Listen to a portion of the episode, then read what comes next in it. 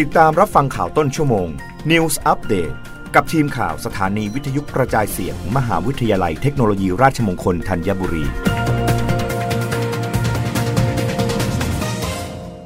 รับฟังข่าวต้นชั่วโมง โดยทีมข่าววิทยุราชมงคลธัญบุรีค่ะ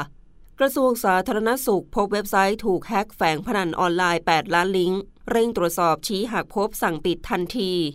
นายแพทย์อนันต์กนกศิลป์ผู้อำนวยการศูนย์เทคโนโลยีสารสนเทศและการสื่อสาร สำนักงงานปลัดกระทรวงสาธารณสุข กล่าวภายหลังการประชุมชี้แจงแนวทางการรักษาความมั่นคงปลอดภัย จากการแฝงเว็บไซต์พนันออนไลน์ กับผู้แทนจากหน่วยงานในสังกัดกระทรวงสาธารณสุขทั่วประเทศว่า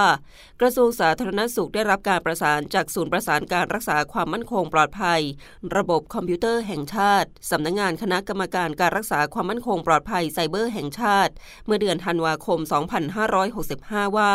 มีผู้ไม่หวังดีโจมตีเว็บไซต์ที่มีช่องโหว่เพื่อนำลิงก์เว็บไซต์การพนันออนไลน์เข้าไปแฝง โดยเมื่อค้นหากระทรวงสาธารณสุขจากช่องทางค้นหาของ Google พบมีเว็บไซต์แฝงกว่า 8 ล้านรายการ จึงเพิ่มมาตรการรักษาความมั่นคงปลอดภัยจากการแฝงเว็บไซต์พนันออนไลน์ ซึ่งแบ่งเป็น 3 ระดับได้แก่ มาตรการระดับประเทศ มาตรการจากส่วนกลาง และมาตรการเชิงพื้นที่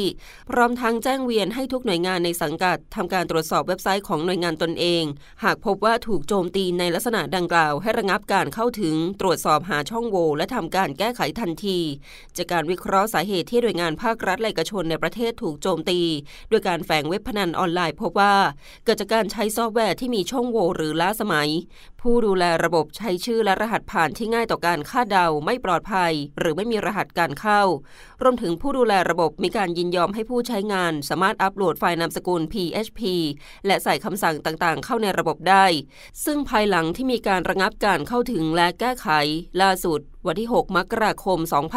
2566 เว็บไซต์ที่ถูกโจมตีลดลงร้อยละ 50 เหลือประมาณ 5 ล้านกว่ารายการ โดยหน่วยงานต่างๆ ยังคงดำเนินการติดตามแก้ไขปัญหาอย่างต่อเนื่อง ทั้งนี้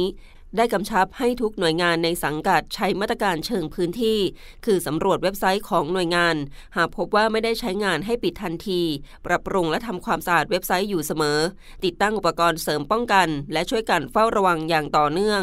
โดยกระทรวงสาธารณสุขจะตั้งศูนย์ปฏิบัติการความปลอดภัยทางไซเบอร์ด้านสาธารณสุข หรือ Health Search เพื่อเฝ้าระวัง แก้ไขปัญหาเรื่องการโจมตี และภาวะคุกคามทางไซเบอร์ รับฟังข่าวครั้งต่อไปได้ในต้นชั่วโมงหน้า กับทีมข่าววิทยุราชมงคลธัญบุรีค่ะ